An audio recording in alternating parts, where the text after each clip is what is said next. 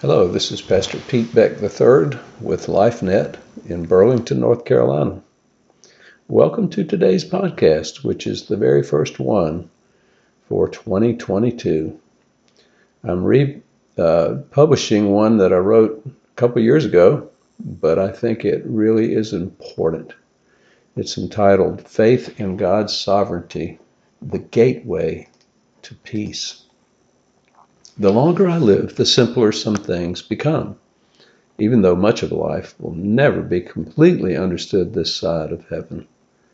By his wise design, God has reserved many secret things for himself, which requires us to trust fully in him without always understanding the whys. This is the essence of faith. When suffering enters a person's life, it is only natural to wonder why. Why me? Why now? Did I do something wrong? Is God still in control? Does he still love me? Did he abandon me? Can I really trust him? In the book of the Bible that bears his name, a man named Job asked these kinds of questions when God allowed his life to be racked with physical pain and the emotional suffering of losing his family and fortune, and even his good name. He and his friends believed that bad things did not happen to good people. If we keep the rules, we get blessed, right?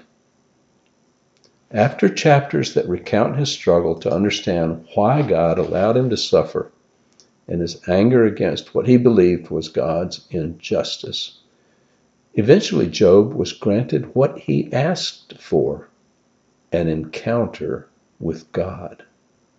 Face to face with his Creator, he became speechless. All his arguments dissipated. These were the first words he spoke.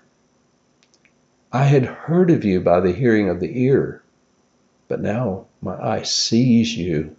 Therefore, I despise myself and repent in dust and ashes. God never answered his questions or gave any sort of explanation for the suffering Job had endured. Instead, our Lord revealed to Job his absolute sovereignty and greatness, and that was enough to ignite his faith and give him peace. Faith in God's sovereignty is the gateway to peace. Why is it that faith in God's sovereign power and wisdom is the gateway to peace? I know a man who went through a terrible ordeal with his wife who had an advanced stage of cancer.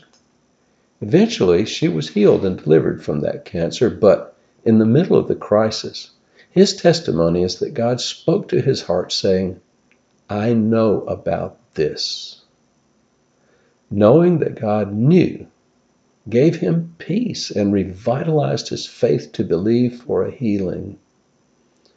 To the logical mind, this may not make sense, but faith's rationale is in the heart. We don't have to have all the answers. We simply need to know that God knows about our situation and has things under control.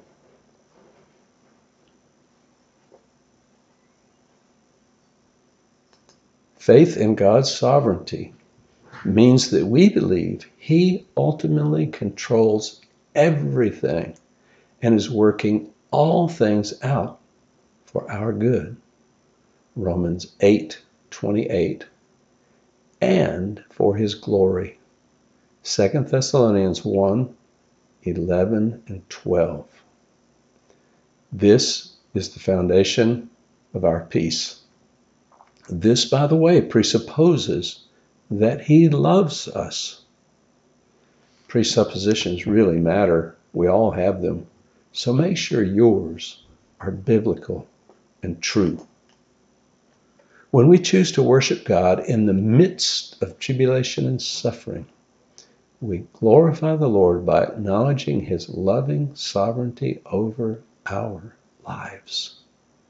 We follow in the footsteps of those men of faith of old named Shadrach, Meshach, and Abednego, when they stood before King Nebuchadnezzar, he threatened them with a fiery death unless they bowed down to the idol of his own glory and sovereignty.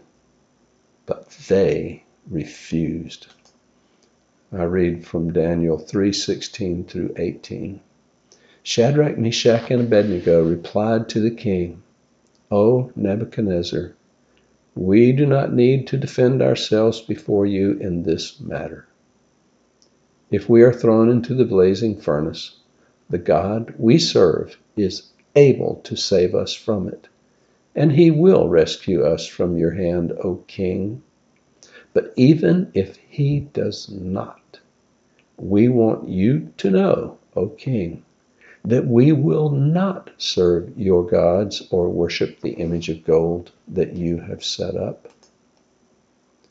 Those who firmly believe in God's loving sovereignty over their lives will make seeking God's glory their top priority, whether it results in deliverance or death. When this faith is coupled with the knowledge that God's love for us is beyond comprehension, our peace is unshakable.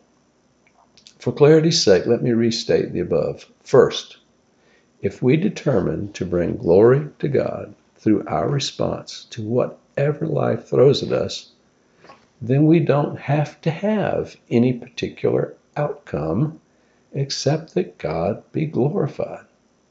He can be glorified by delivering us from evil or by our going through suffering without wavering in faith. Either way, God and we win. That's Philippians 1:20.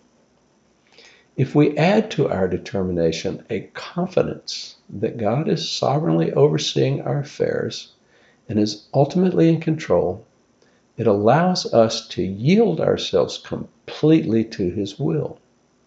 Nothing will happen to us that He does not allow. The devil cannot slip something in on us behind the Lord's back. Daniel 4 34 through 35. Number three, if we also know that He loves us beyond comprehension, we understand that we have nothing to fear. Perfect love casts out all fear. Paul wrote that no test or trial can separate us from the love of God. Romans 8:37 through 39.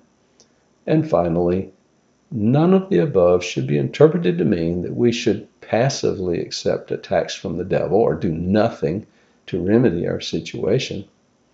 Consigning ourselves to God's will includes doing everything reasonable as led by the Holy Spirit to fight against evil and to work for our deliverance. Now, I will give you a bit of wisdom when we desperately cling to the answer we want God to give us, it actually works against our peace.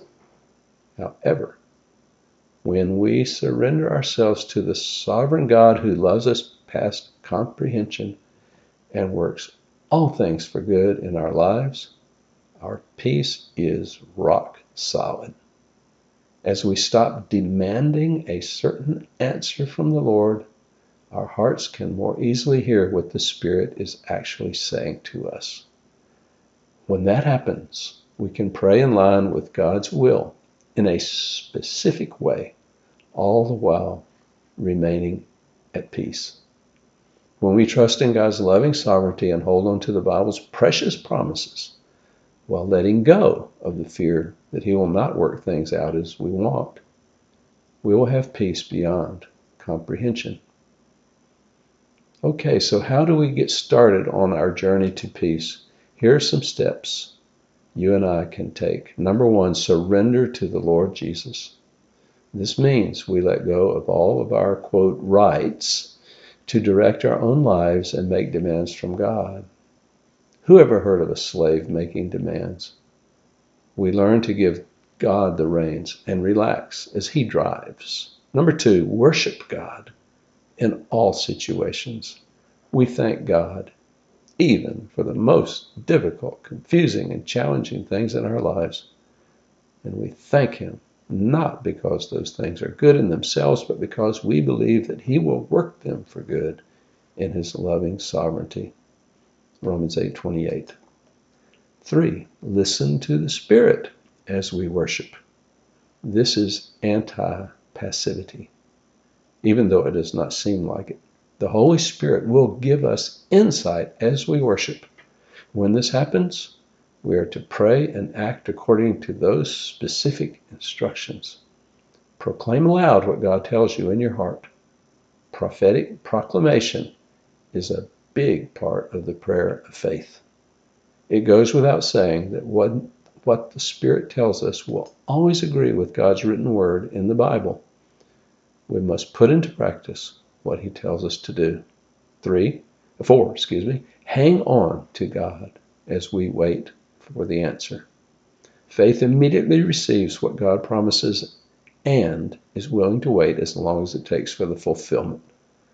Biblical hope is the confident expectation that God will keep his promises no matter how long we have to wait. And five, enjoy God's peace. I close with Philippians 4 4 through 7. Rejoice in the Lord always. Again, I will say, rejoice. Let your gentle spirit be known to all men. The Lord is near. Be anxious for nothing, but in everything by prayer and supplication with thanksgiving, let your requests be made known to God. And the peace of God, which surpasses all comprehension, will guard your hearts and your minds in Christ Jesus. If you want to read more about how to survive and thrive in the midst of life's difficulties, you can purchase my book on the subject. It's entitled Seeing God Smile When Life is Difficult. It's available on Amazon.